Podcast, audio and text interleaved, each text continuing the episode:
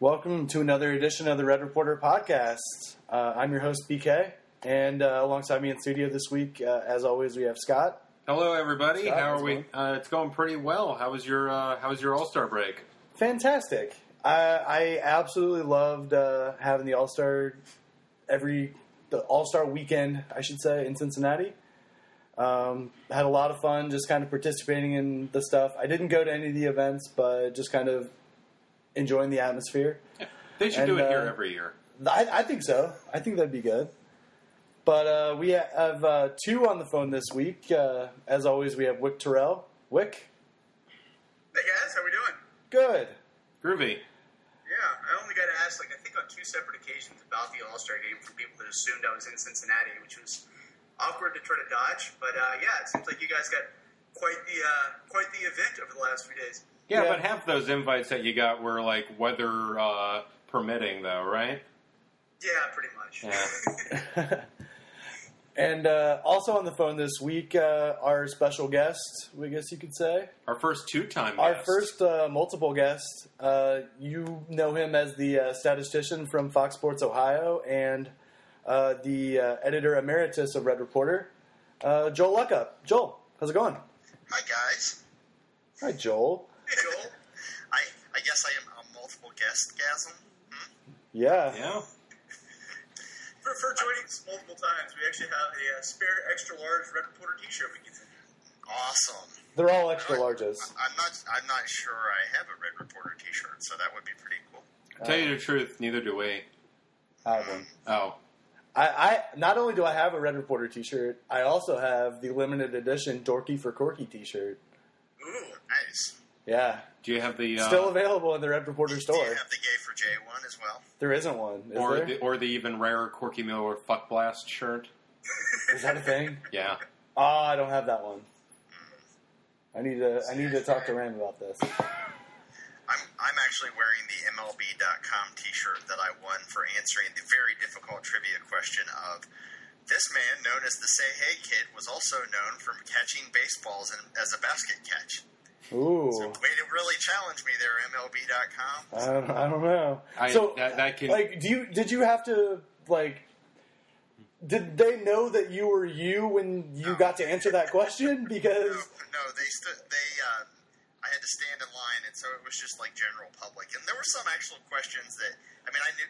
I don't, I'm not trying to brag. I knew pretty much all the questions, but there were some questions that wouldn't have been completely obvious to a, a fan, or you know, just a general fan, Right. maybe. layman. Um, but on that day in 1954 when Willie Mays made his basket catch, how many FLR had he already accrued? Right. So you know something like that. Well, I mean, it's you know that's the kind of it, like a lot of the question. I was hoping that it would have been more one of the more challenging ones, and then I got up there and it was like you know that obvious one, but whatever. and and they would have. You, you would have been a hero, and they would have been Well, yeah, taking I I- you on off of the stage on their shoulders, and oh yeah, At the very least, they would have been an envy of my uh, enormous knowledge of baseball. right. That's kind of your job at this point. Right. So, uh, but I mean, the big news obviously, we are uh, recording this on the Thursday of the All Star break. Um, the All Star game was just in Cincinnati. Um, you know, Fan Fest. They had most of the downtown. There was events going on all weekend. Uh, Home Run Derby Monday, All Star Game Tuesday. Seemed like a pretty big success for the city. Uh, Red Reporter podcast Thursday. Red, Red Report podcast Thursday. You know, just it was like we do. it was successful enough, but not successful enough to save Toby Keith's. I love this bar and grill. So Yeah. you know that is This you know, is- just, Actually, that's was just, very successful then. Yeah, Yes, I, I think it actually got the job done. Actually, I so I drove by it the other day, like right before the game. I drove by Toby Keith this bar and grill, and it was like packed full of people. it's and then- Toby Keith's. I love this bar and grill. I don't love that bar and grill. Well, you say that. I mean, you're not George not gonna Brand. say. This isn't the best sports show. Period. I'm, I'm say gonna the say entire it. name. I don't. I don't understand the question, and I won't respond to it. So uh, It's a victory for Blue. there was there was all kind of uh, people there though. Like I can't believe that it's closed already. Somebody must have made a lot of money. Toby Keith, you bastard. But uh, so everything went on this weekend. Uh, I was not fortunate enough to uh, to be able to attend the events themselves. Um, I just got to hang out downtown a little bit, kind of take it in, which which was fun. Uh, Joel was actually at most of the events, so Joel, I mean, let let's get an eyewitness uh, account. Well, How- being the big wig that I am, Yeah, how I, uh, how I- how was fan how was FanFest? I uh, FanFest. Uh, I didn't go to FanFest until Tuesday, Hmm. so I you know I can't speak for you know every day, but it was pretty cool. You know, it was it was like I mean uh, like a huge Reds Fest. Right. The, the cool thing, and I don't know if it was like this every day, but on Tuesday the crowds really weren't that bad, um, and so you know you could walk around very easily and you know move in and out of things pretty well. So I, I really enjoyed FanFest. Um, I'm not sure I could have done FanFest every day that I was there, but I Right. you know I enjoyed the day that I went. Uh, question: In terms of like, I mean, obviously there were crowds all over the place. What percentage would you guess were Cincinnati baseball fans that came out of the woodwork for it versus people that actually traveled to Cincinnati from you know from other baseball cities? I, uh, at the events or you know at the games and such, it seemed to me that as the week went on, uh, I saw more and more people that were clearly out of towners. No, Um, so the first couple days, uh, I think it was mostly like a lot of just Cincinnati people who were coming down to see, you know, the event. Maybe they were baseball fans, or maybe they were just people from Cincinnati who wanted to see what this big event in town was. Right. Um, you know, but by you know Monday and Tuesday, Monday and Tuesday, I would say it was probably 50-50. Uh, um, you know, maybe a little 60-40 Cincinnati. Um, but it was there. You know, a good deal of the people that I saw uh, were at the very least wearing uh, wearing the colors of different teams. Um, Something I always wish having a place, having it hosted in a place like Cincinnati that's so accessible from so many other major league cities. I, I kind of wondered when it was all developing and ramping up, how many people would be willing to you know make the couple hour drive down there because it seems uh, just based on what I was you know seeing picture wise on on camera that it looked like there was a pretty large turnout from other cities. So that's that's Yeah, you of I understand. Um, and and some of that might just be uh, fans from other teams because, like, I, I mean, I saw quite a few Cubs fans, um, especially, uh, and, I think I just happened to be sitting in the uh, Kyle Schwarber section. Uh, but on, at the Futures game, um, I've, there was a large swath of Cubs fans in my general vicinity. Um, you know, so that those kinds of things, you know, it, it's not surprising given the number of Cubs fans that would come to Cincinnati when you know the Cubs were playing well and the Reds weren't. Right. Um, you know, so I, I, to say that those were necessarily people coming from Chicago, uh, you know, they may have been, or it just may have been locals who, um, you know, were fans of Well, other isn't- teams. Yeah, you could have Kyle- been a part of the Middletown contingent. Well, that, that that's the thing. Yeah. Is it Kyle Schwarber's from like Middletown, right? Middletown So, High School, I guess, best athletic So- product there since Chris I, Carter. I figured he'd be Just got called back up today too. yeah, yeah, that's true. right. Yep. So uh, that that's probably uh, explains some of that. But yeah, I, I, I saw that too when I was uh, just kind of walking around. A lot of lot of Cubs fans, but that's what you would see at any time that they'd be in town anyway, right? But, So- but I will say this: I did see a large variety of fans. You know, I saw some Oakland and Colorado, a lot of Kansas City, actually. right. Um, you know, a lot of Cleveland. Uh, you know, a few Yankees fans, some Boston. I mean, so you know, it wasn't.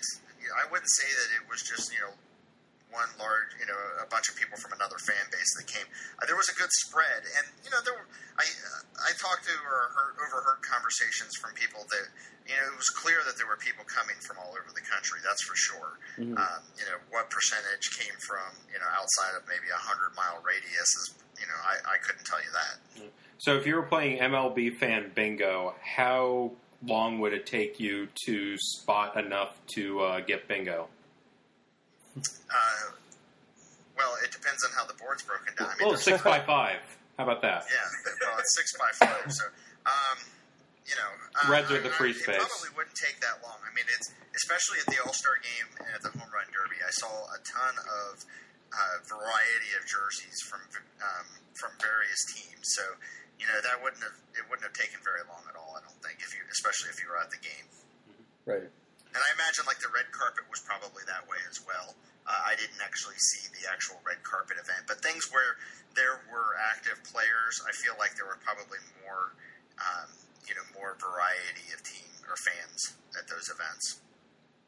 That's great to hear because I feel like the universal sentiment is that Cincinnati put on a heck of a show that entire you know three day period, and most every review I've seen was that the city you pulled out all the stops and everybody enjoyed themselves. So it's it's nice to know that they uh, they were on display for people from all 30 baseball cities as opposed to just everybody in the in the tri-state area coming out and enjoying themselves because it, it did seem that the spectacle was about as well received of an MLB event as there's been in recent years. So good that everybody else got got to come in town and experience it. So. Yeah, and you know, uh, being a suburbanite, I don't get downtown all that often, or a few years outside of um, actually going to baseball games.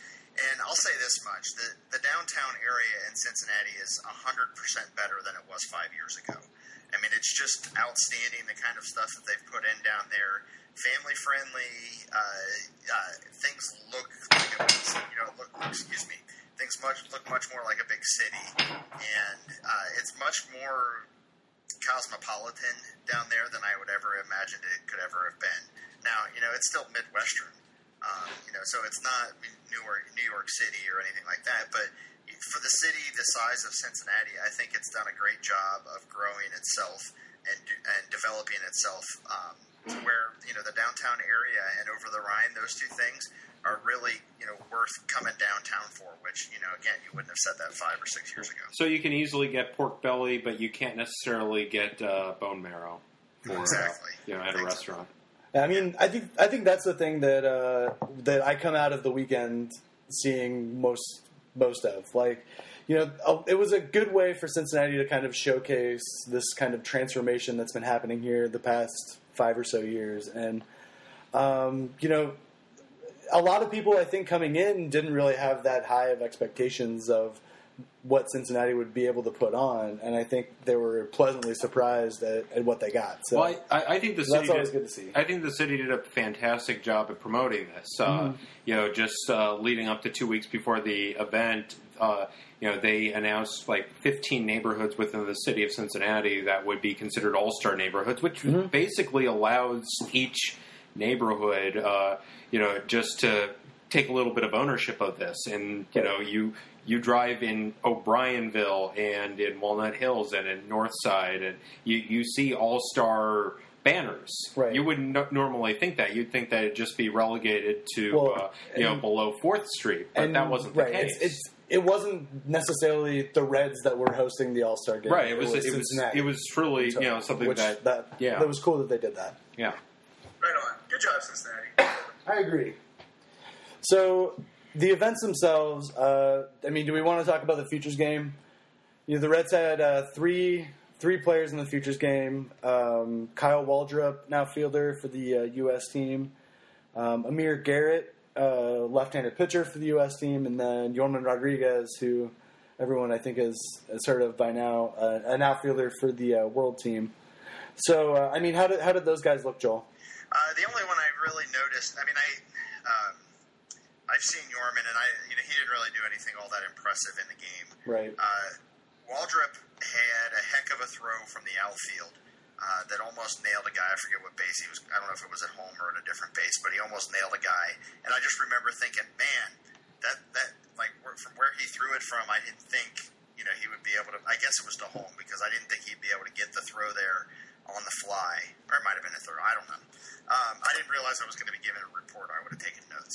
Uh, um, you know, Garrett, uh, I didn't have the best angle to really kind of tell anything about how his pitching was doing. Um, so, you know, it's not exactly like I can give a scouting report there. I was way up in the left field line, or you know, so I didn't really. My Yeah. view wasn't that I mean, great. But and I, I think we've seen a lot of these guys just coming up through the minors too. I mean, there's, you know, Waldrop was with the uh, team in spring training this year and actually got some good playing time. Yeah, So, and then Yorman was a September call up. yeah, he was with the big league team last year. So yeah, last week, all- and uh, well, he got yeah. the zero. at although yeah, that doesn't really tell you much. I feel like Jordan, Jordan worked, what, two separate three ball counts? I don't know. He grounded out one of them and I think struck out the other one. Um, but that's at least encouraging. considering That's progress. Yeah, a few years absolutely. ago, he made three pitches into a bat before making contact and getting himself out or hitting the heck out of the ball. It was about as good as you could expect. And I guess in terms of Waldrop, hearing that he's got an arm that potentially could play at a corner outfield position is always good to know. Considering I feel like for a while there, I thought he was just nothing but a first baseman. Um, and I know he's been spending more time in the outfield late, but uh, I wasn't sure that was something that was ever going to be something he could pull off on a day to day basis. But if he's got the arm for it, um, that's that's more than I expected to hear from him. So that's uh, Right. that's, that's Especially- news. Great. especially with that uh, that right field position in Cincinnati maybe opening up soon. Perhaps. We'll see. But before we get into that, um, Let's go on to let's a talk. little bit Let's more talk of a about the positive. let's talk about the home run derby. Yeah. Um, home run derby, one of the greatest things in Reds history. Well, before this year, it was one of the most boring things that I have ever witnessed. I couldn't Right. make it. Like the past five years, I wouldn't have. Been, I haven't been able to make it through the home run derby. I check in like Right. I've never. for ten minutes. I've not really been a, a huge fan of it either, just because it's it. In years past, it was the kind of thing where you know somebody would get on a roll. You know, Cespedes would start start up, and he would, you know, he would spend twenty minutes hitting, you know, fifteen home runs in a round, and then you're just like, well, I just watched twenty minutes of home runs. Like The, that's the, the great. previous format seems like it would have been tailor made for Joey Votto. I mean, you can take as many pitches as Right. you want until you get the one you want to swing at, and then when you do, if you hit it out, you don't. It doesn't count against your, your out total.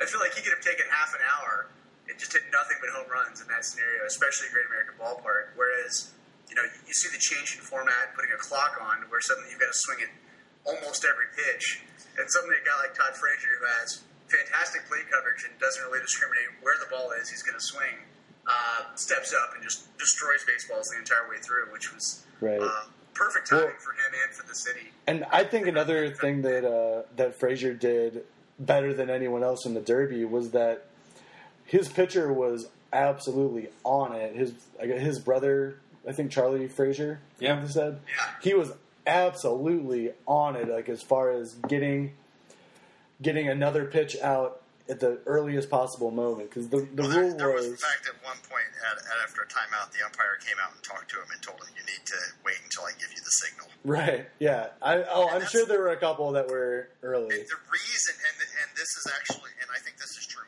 One of the reasons that Frazier, and I, I'd love to go back and look. I bet he saw more pitches than anybody. He did. Oh, yeah. He did not hit any, like any, like very many pop ups, and that's what killed Pederson. Was that he was hitting sky balls, Yeah. so they Right. took forever to come down, and he had to wait until the ball hit the ground before he was allowed to get another pitch. Right. Yeah. How many pitches do you think Charlie Frazier threw on, on Monday night? Oh.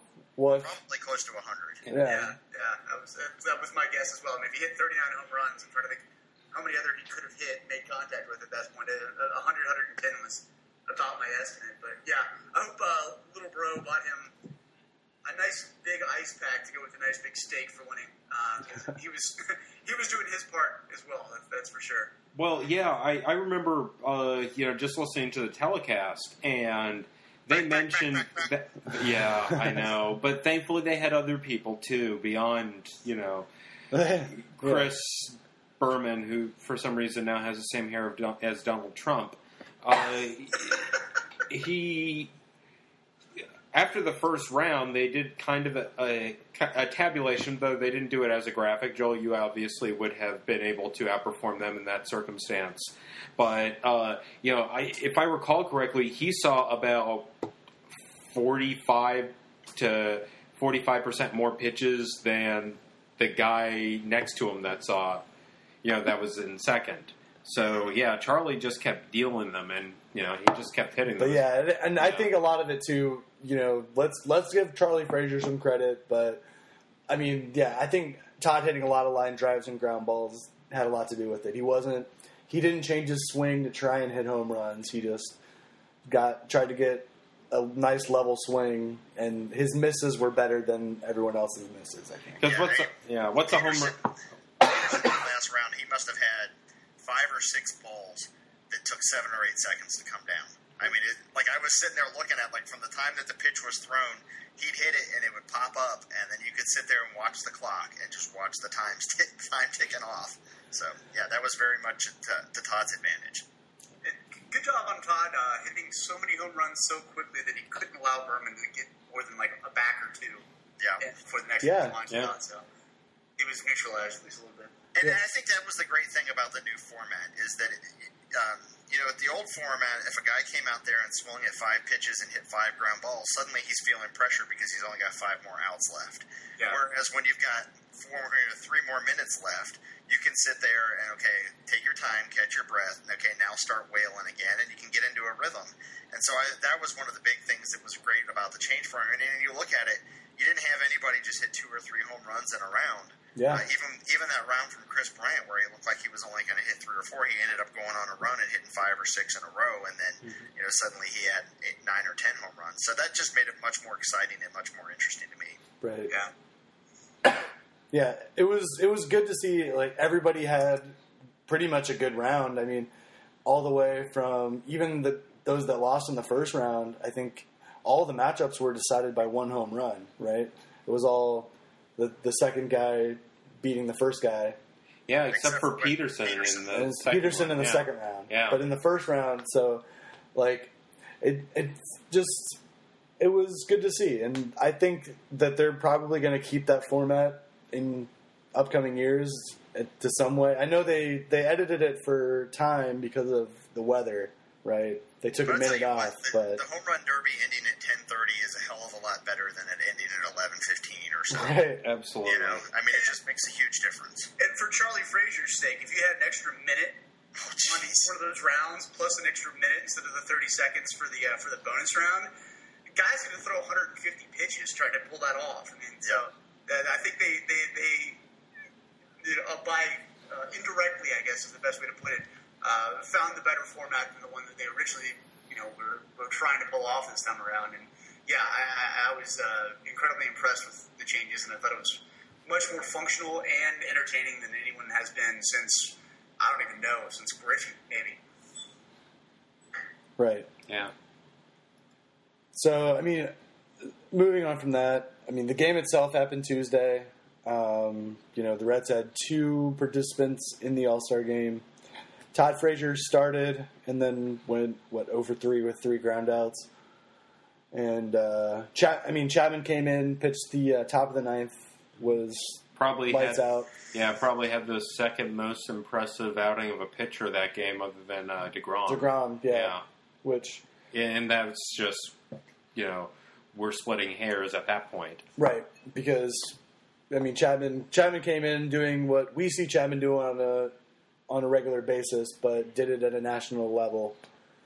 And, uh, you know, throwing 102, 103, which, And um, as closers are great at doing, he protected a three run deficit. he did. He did. Does he get credit for uh, for a hold there? I guess. But but other than that, it was. I mean, it was a good event for the city, but the Reds really didn't really shine in that event. I wouldn't say. Yeah, I think Cincinnati had a great day on Tuesday. The Reds themselves didn't have a fantastic day on Tuesday. right. And I guess it was Tuesday afternoon that uh, Bob Nightingale dropped the uh, the tweet bomb saying that there were rumblings of all sorts of upcoming changes within the Reds organization expected immediately after the All Star game. Which It's all anyone was talking about. Everywhere you went, it was everywhere you went, they were talking to each other about it. That's everyone. So do we? All they were talking about. So do we want to slip into idle speculation about what that should, what that actually may be? You know what, I, what I'm guessing it was? What I'm guessing it was is somebody probably heard from somebody who didn't really know that uh, that Bryan Price was on the way out, and you know one person talked to another person who told two friends, and then they told two friends, and then so on and so on. Um, I'm, Yeah. I'm guessing that it's uh, either that Bryan Price is on the way out, or somebody who you know somebody was spouting off that Bryan Price was on the way out. Right. Which, and when it comes to stuff like that, I mean, the way that it came out was so vague anyway that, I mean, there's not really any way to speculate with it. Yeah. So, and the the Reds organization could mean that you know an usher decided Well, to quit. thing. Like, is he, like, Like Jeremy could have been classified as that two Yeah. years ago. he never really even said sources. He said, you know, it was the conversation. Everybody, everywhere Right. he went, everyone was rumor has about, it or something. which is such a Which could basically mean a couple of blowhards on WLW said something. Right. and it just Which- spread like wildfire. That happens. Yeah, like Um, when Sean Casey was supposed to come back and fill in for the injured Joey Votto in 2012. Oh yeah. That's Hey. all everybody was talking about. Hey, after watching the home run derby, he can still uh, you know play first from what it looks like. He yeah. can catch a he, fly he ball. can pick it for sure. He might be the only person who can catch a throw from Diego Diego Suarez that's about to go into the, the fourth row. of the season. So, That that was the second loudest applause of the night when he when it, everybody figured out that it was Casey that caught it. Everybody, that's awesome. That's great. Yeah, but I mean, I think even if there isn't these, you know, organizational changes, you know, in the front office, I, I, mean, I do expect with you know a little over two weeks to go for the trade deadline. Is it? yeah, it's, it, Right, yeah. July thirty first. It's July sixteenth when we're Yeah, recording. so- so yeah. Two weeks in a day. So Yeah, Um, and you know, I don't mind that there won't be giant organizational changes before the Reds, you know, make their sales. Mhm. Because the last thing I would want is somebody like Jocketty to be out, and the next logical person to promote is somebody with general managing experience. And who's the only person the Reds uh, front office that actually has that experience right now, other than Walt Jocketty? there are two, Oh, but yes, the one one is one is Kevin Towers, and Yeah. you're thinking of Kevin Is Towers. Bonifay still around these days? I think, think isn't so. Isn't Bavasi still in the office? oh no, no, he's gone. Ba- Yeah, Bill Bavasi's Bavasi's gone. Okay, then forget I say anything. basically. Yeah. yeah. Well, Towers came in and took Bob Miller's position. Right. That's right. Um, yeah, but no, I think uh, I think even Cam Bonifay is gone as well. I don't. I'm not certain on that, but I'm. The special assistant to the special assistant to the GM. Right. Yeah, but I mean, it, it pretty much would be Kevin Towers' show to run if Jocketty was gone. So that's partly why I think that it's very unlikely that Jocketty is going to go really Yeah. anywhere. Well, and I, I think if you're talking about doing a trade deadline sell slash rebuild, I tend to think that Jocketty could do a better job of that than Kevin Towers could. Oh, absolutely. Kevin Towers has allowed great players to come to the Reds via trade. I mean, it was him giving up on Trevor Bauer that landed Shin-Soo Choo in Cincinnati. So, you know, Sure. maybe if he can find a, an equally inept third party, he could reel that one back in. And a different Did he, did he get, did he give us Holmberg too? Was he still there at that point? Uh, yeah, I think so because it was. I mean, Dave Stewart was the next one in line, so it would have been. I mean, Yeah. Dave Stewart replaced him. By the way, I just want to clarify. I just looked, and Cam Bonifay actually still is listed on the website as being part of the franchise. Yeah, So, Oh. Bonifay. uh, anyway, um, but yeah, I, uh, I think Kevin Towers is the one that traded Holmberg uh, to the Reds. So yay. Yeah. Hey, he I tend combined to for think a that no made hitter up for his last other week. Yeah, Yeah. it's true. Mongo. In uh, in AAA, we should we should point out that In- happened. in- he pitched four innings of it, and it was in AAA. In AAA with two other pitchers. Right. Who it was? It was Singrani and Singrani Lecure. and uh, Lec- Lecure had the last two. yeah. wait, Sam. Yeah. Yeah. there you go. He's still, I think he's still throwing 85, and he still has an ERA north of five and a half. But Yeah. It's a shame. And it- that doesn't mean he won't figure out some way to get out. Um, Yeah. yeah, But you know, he's he's going to have to basically, as they say, reinvent himself. So, Yeah, he's going to have to turn into 45 year old Jamie Moyer. Yeah. and not 48 year old Jamie Moyer. right. Joel, you might know this. Is there a knuckleball pitcher currently in Major League Baseball right now? Dickey. Still Dickey. yeah. Yeah, there is still Dickey. That's right. Who's Dickey's what forty? Yeah. Ish, yeah. Well, he's different. He doesn't have a UCL. Yeah. That's right. I'm just thinking of You say that. You say that like you know. So he should be fine. we don't even understand why he's able to pitch right now. The, so uh, he's probably going to be okay forever. The White the White Sox had one at one point, was thinking right? ways that possibly Stanley Kirk could reinvent himself, and obviously the knuckleball is the first one that popped on mind for somebody who can't just add five miles an hour of velocity to his fastball. And it dawned on me, I like, I know, the, the, the age of Wakefield and Charlie Hough and, and That's what whatnot. they say. though. They always say. They always say if you're a pitcher and you want to stay in the league, you at the very least have to try to learn how to throw a knuckleball because if you can figure it out, you'll be able to stay in the league. Or just hope to hell you're left-handed. Well, what's Tom Candiotti up to? Wasn't he a pitching coach at some point? You know, maybe the Reds can uh, bring him in as an advisor. He doesn't. think- He's never been part of the Reds organization. Well, I know that. I mean, just throw money at the guy. I know. uh, well, I'm just saying. So he's not allowed to be hired by the Reds. Oh, yeah, that's right. Well, yeah, he also wasn't a Cardinal either. So, yeah. Oh, for two Or he there. failed Major League GM.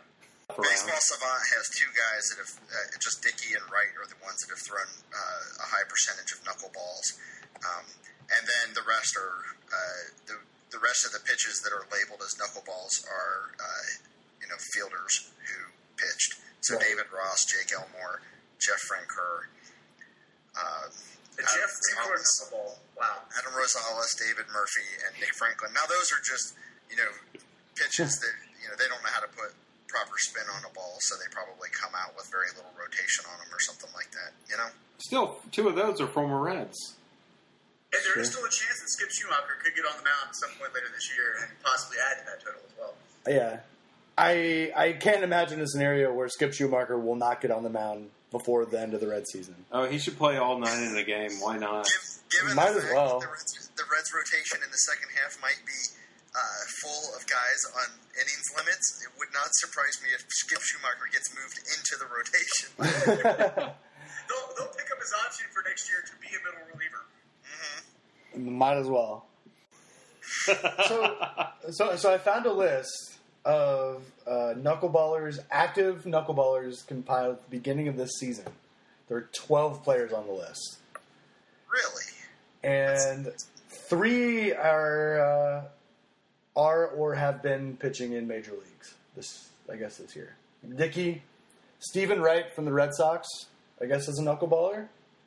Also a great comedian. and and a comedian, a deadpan comedian, and uh, Zach Clark from the Orioles, course, why not? who I'm not I'm not familiar with. Actually, a bunch of them are with the Orioles. But yeah, the Orioles kind of have a uh, monopoly on that. Eddie Gamboa is on their AAA team too, and then they That's- have a rookie. That's their market inefficiency.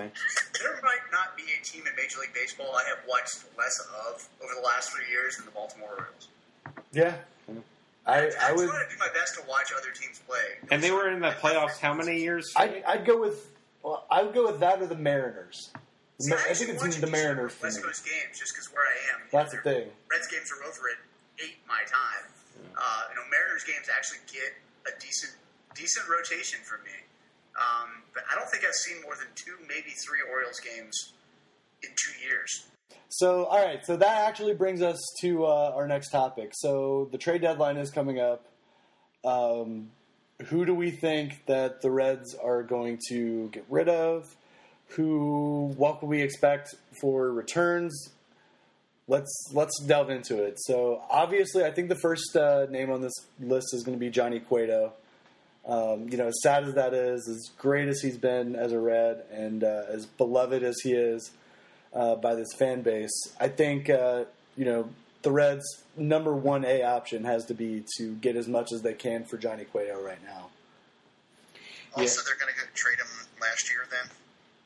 Right. Well, I, I, I say right now, meaning because they can't go back to last year and trade him last year Yeah. when they should have. And the question is going to be whether or not the value that they can get for Cueto before the deadline is going to be at or greater than the value that they can get as a comp pick. And that's really, you know, Right. what the floor and the ceiling is for him in terms of being traded. Yeah. Uh, you know, what I would think is probably going to happen, you're probably not going to see him get, uh, you know, a return for like a top, a currently a top 50 prospect. So, you know, you can Right. put your dreams away that uh, Seager and uh, uh, that left-handed pitcher for the Dodgers, Uh, Urias. Urias. Yeah. Uh, I don't think those are Wait, possible. wait, wait. wait. Do you think that we could get Corey Seager and Joc Pederson for Johnny Cueto, though? Uh, Oh, I don't know. I mean, We may have to throw in Skip Schumaker.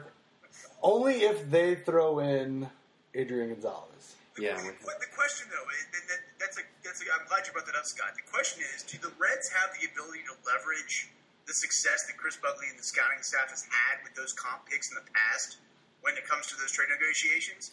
Can they look up at a team that's offering them a, you know, a top 75 prospect at best and say, look, like we got Todd Frazier, we got Michael Lorenzen, we got Jesse Winker Mhm. with picks that were in that range that we got because we strategically managed our roster well enough. If you're not going to match something like that, we'll take the pick. And that's exactly you know, and that's exactly you know, Wick. I think that's a very good point, and that's almost how I'm thinking about it because I have that much faith in you know Buckley at this point to you know if they're in that position to you know to get the most value that they can in that. Uh, you know what I would think what they would probably do. You know, perhaps he'd return like maybe one or two prospects that are currently in you know maybe like just promoted to Double A. Hopefully, one of them is a bat, and hopefully both of them have enough upside to you know at least uh, you know become starters in the majors. Right. So Yeah. I. I don't know about that. I don't know. What do you think, Joel? Um,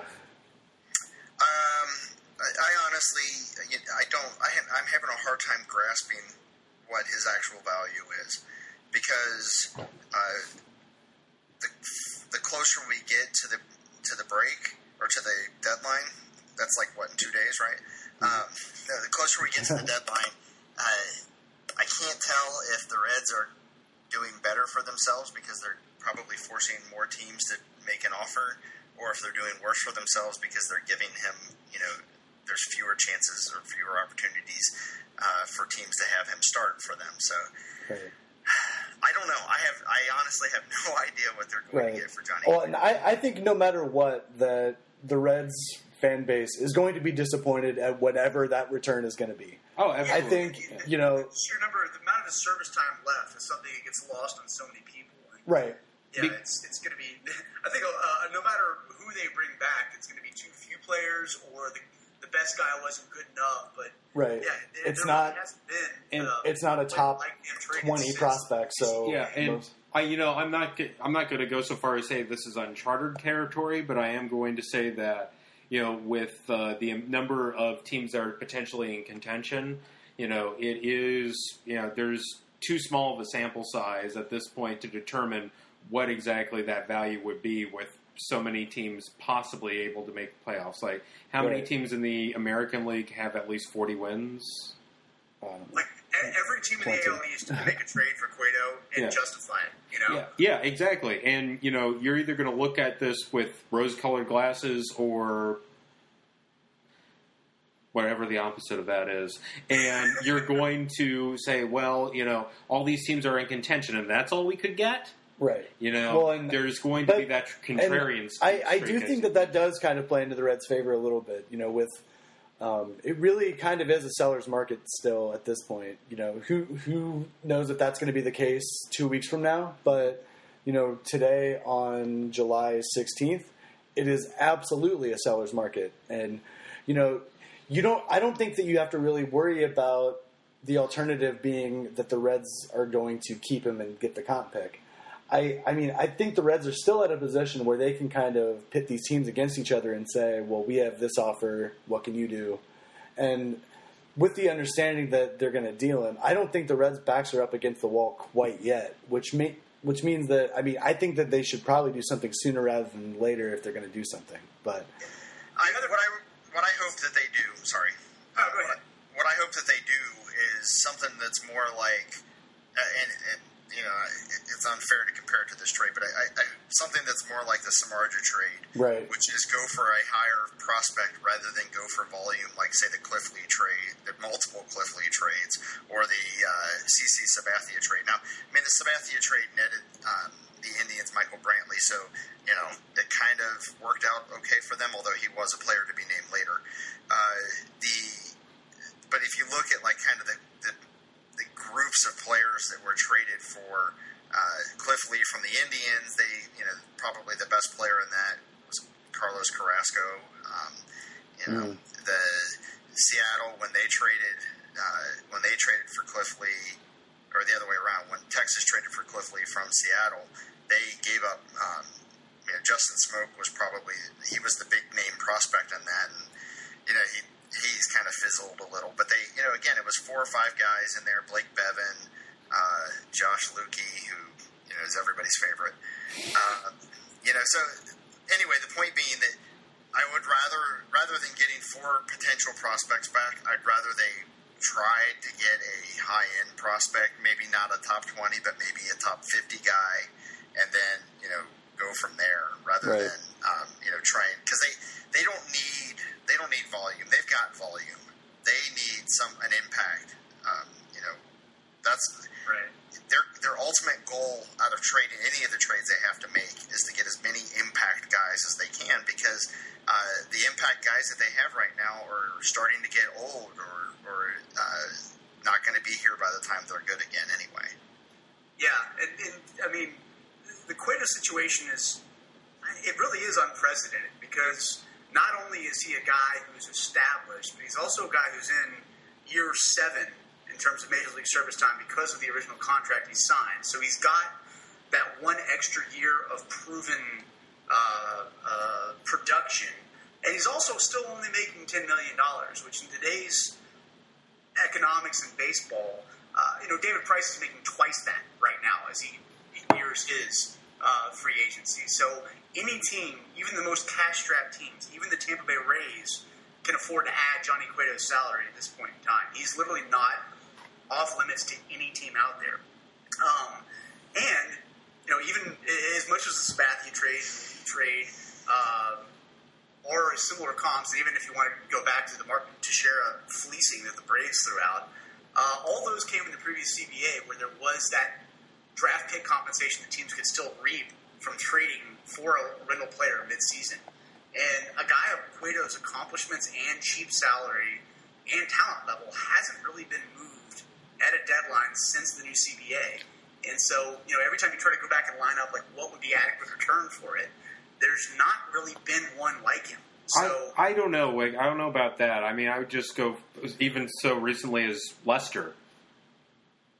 Right. Which, yeah, Which, yeah, Lester, Lester's a decent comp. Lester is a decent comp. but what right. did do we do we remember what the the Sox got back for Lester? Cespedes.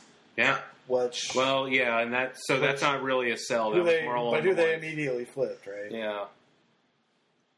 But Well, Cespedes was, yeah, he was for who? He was for uh, Yeah, those were basically two contenders trying to.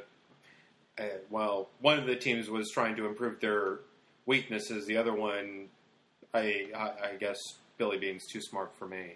But Yeah, and then Cespedes was flipped for uh, Porcello. okay, that's right. Who then was signed for what four years and eighty million? yeah, Right. Which which which yeah, and it, it's hard to imagine the Reds doing something like that. that Well, I mean, that's not I, really I what can't they, imagine. they need. I can't imagine that they would ever trade for somebody like Cespedes uh, in a deal for Cueto, simply because that's not there. There's no there's no end game for them that makes Right. sense there, unless they already have another trade lined up. And again, the, Boston didn't trade Cespedes until December, so Well, right. uh, They're they're not going to trade for a 28 year old outfielder. Right. They're they're looking for prospects. They're looking for we're going to get this in a couple of years, which is what they should be doing. Which is what they should have done last year and maybe even the year before that. And even even with the Lester situation, Lester was four years removed from a five WAR season when he was traded. You know, and Cueto Yeah, was Right. Cueto's been dominant the better part. Well, I guess 2013 he was out for half a year, but he's fresh off a season where he was doing exactly last year what he's been doing this year too. Um, so yeah, it's it's it's I don't I don't know what to expect. I, I know the, the best teams are uh, and the teams that are quote unquote the best fits for Johnny Cueto have prospects that they've basically deemed off limits. And so if you if you jump down the ladder on their tiers to who's next, it doesn't line up as a guy who profiles as being good enough to be worth Johnny Cueto, um, especially in the Dodgers case, for instance. Well, yeah, and, and honestly, can you think of a rotation at this point that would be scarier than you know Greinke, Kershaw, and Cueto? Nope. I mean, Yeah, that lines up pretty nice for a five-game series. But so, based on what you've said, and you know, I talked about what I think, what I would want the Reds to do. I have a feeling that what's going to end up happening is they're probably going to go for a close to the majors, but not as high level prospect. Um, you know, somebody in the Suarez category. Uh, you know, plus you know maybe another raw prospect that's not as highly rated, but perhaps uh, has some high upside. I imagine that that's going to be something like that. You know, they're going to look for somebody who can fill an immediate need for them and be a competent major leaguer, basically, within a year or two. Because I think they still have this in their mind that that they're not doing a, a fire sale, that they're not blowing things up. I think that they're um, going to believe that if they can get just a few pieces that'll be ready next year or the year after that, that they can get right back on the road again.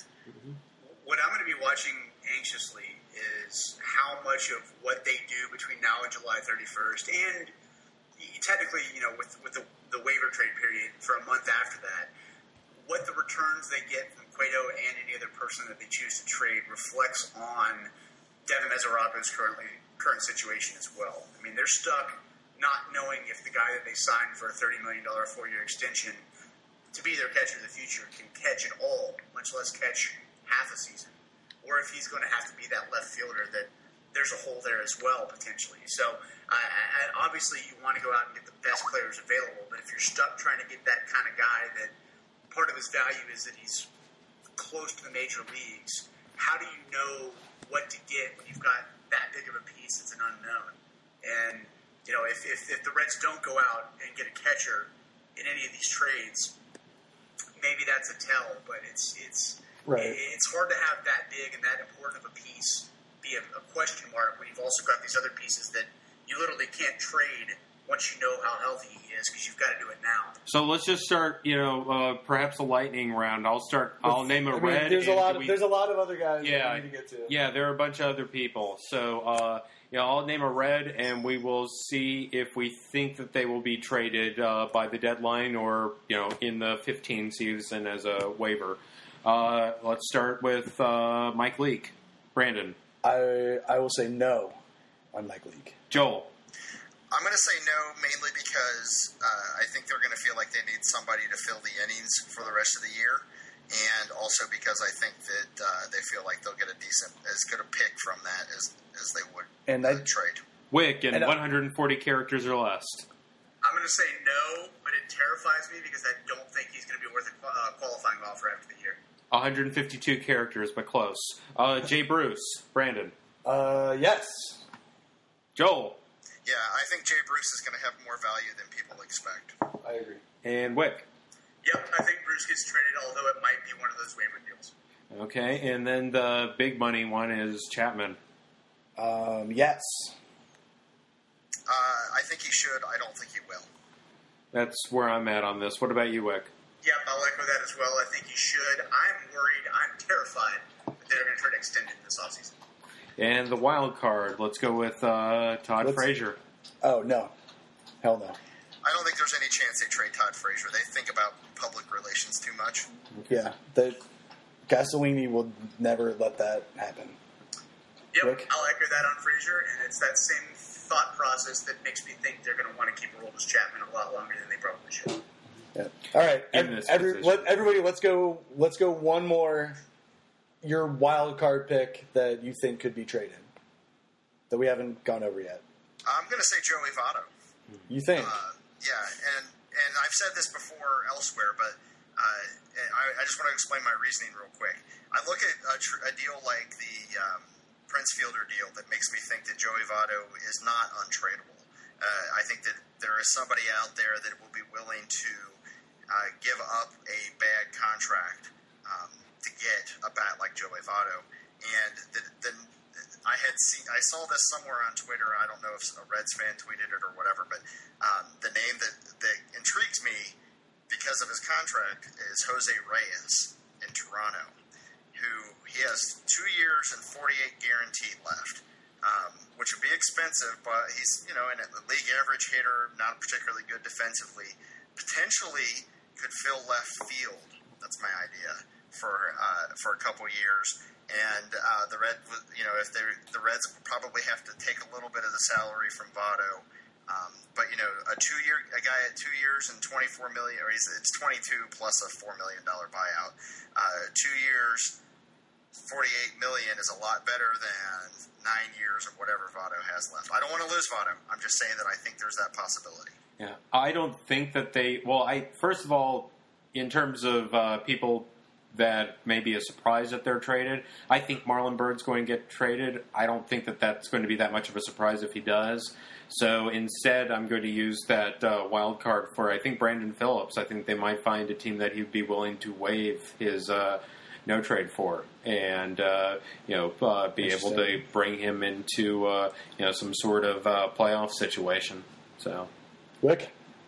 Let's see. We've named the first baseman, the second baseman, the third baseman, uh, the right fielder, the left fielder, the the top two starters that are currently healthy, closer. Um, I think Manny Parra is going to be a, a name that. Uh, I mean, he's he's got value. He absolutely does, despite the fact that he got rocked in his last start. Uh, if he proves he's healthy, which I feel like he's done, uh, he's a lefty who can throw 94 miles an hour. Um, he's got starting experience, which means he's not you know relegated to simply being a loogie. You know, you can get two innings out of him if you need him. Um, he's affordable, and he's proven he can get out lefties and righties. And I, I think that's the kind of guy who's not going to bring a, a great return. But heck, if you can trade Jonathan Broxton with his contract, uh, the way Jocketty did, what, two years ago, um, I, I think Manny Parra is an eminently tradable piece, and we'll have a market for him. Right on. And I, uh, actually, I actually think that Parra will be the first one to go. Yeah, I can see that as well. That's that's one of those moves that Jocketty can make that won't signal a full-on fire sale and pigeonhole him into getting pennies on the dollar for all the other players that he hasn't traded yet that the, the vultures will circle for. But we'll also get a one-for-one piece because somebody's going to want Manny, Parra. Yep. Right. And uh, I'll I'll actually go with the one position that you didn't mention, Wick, uh, catcher. I think Yes. uh, I think I think Brayan Pena might have some value for somebody. You know, it, it's his uh, contract is up after this year. Um, you know, he's the kind of guy that I think the Reds would like to keep around just as a clubhouse guy. But you know, you gave Devin Mesoraco that contract, and he's having a great year. He could very easily go back up somewhere or you know go to the AO where you can take some DH time from somebody. Um, yeah, I think that uh, he could be really useful for uh, a contending team, especially in the AL. and you know it gives it has the added bonus of giving us an opportunity to see what we've got in uh, Tucker Barnhart, Right. and you know I. Skipworth, he can play a serviceable catcher, Right. Uh, I think you know, you know as a backup he's the- actually kind of getting hot in uh, Double A. I think at this point, and you know, right, and it would not behoove the Reds to give Tucker Barnhart the full time job. It seems like they have kind of been giving him starts for uh, more pitchers lately. It, se- it seems like he's caught, I think, three of the five starters at this point. So uh, I could absolutely see that being the case. And with Pena, Pena's a free agent after the year. You know, if Mm-hmm. if Mesoraco comes back from surgery and says and shows that he's not capable of being a full time catcher, I think Pena's established a pretty firm relationship with the Reds at this point. Where if you had to go back out and bring him back, even after Right. trading, that's not I, something. yeah, I, I, I think that they could they could absolutely do that. Or at that point we could just bring back Ryan Hanigan. Yeah, Ryan is Ryan Hanigan even playing in uh, Boston? yeah, he's back. Is he? He's back. Okay, that's good. He's signed for next year though. Oh, Yeah, we can trade Tucker Barnhart for him. or Parra. I'll figure that out. All right. Well, uh, I think uh, with that we're going to wrap this up. Um, I, I'm not sure we're going to have another show. Well, We might have one more show before the deadline, but don't hold us to that. Um, you can, uh, as always, you can find us at uh, redreporter.com. You can find us on Twitter at redreporter. Um, thanks uh, to our special guest Joel Luckhaupt, I'm special. Thanks, Joel. Hooray! and uh, for Wick and Scott, I'm BK. Peace out. See ya. Bye, guys.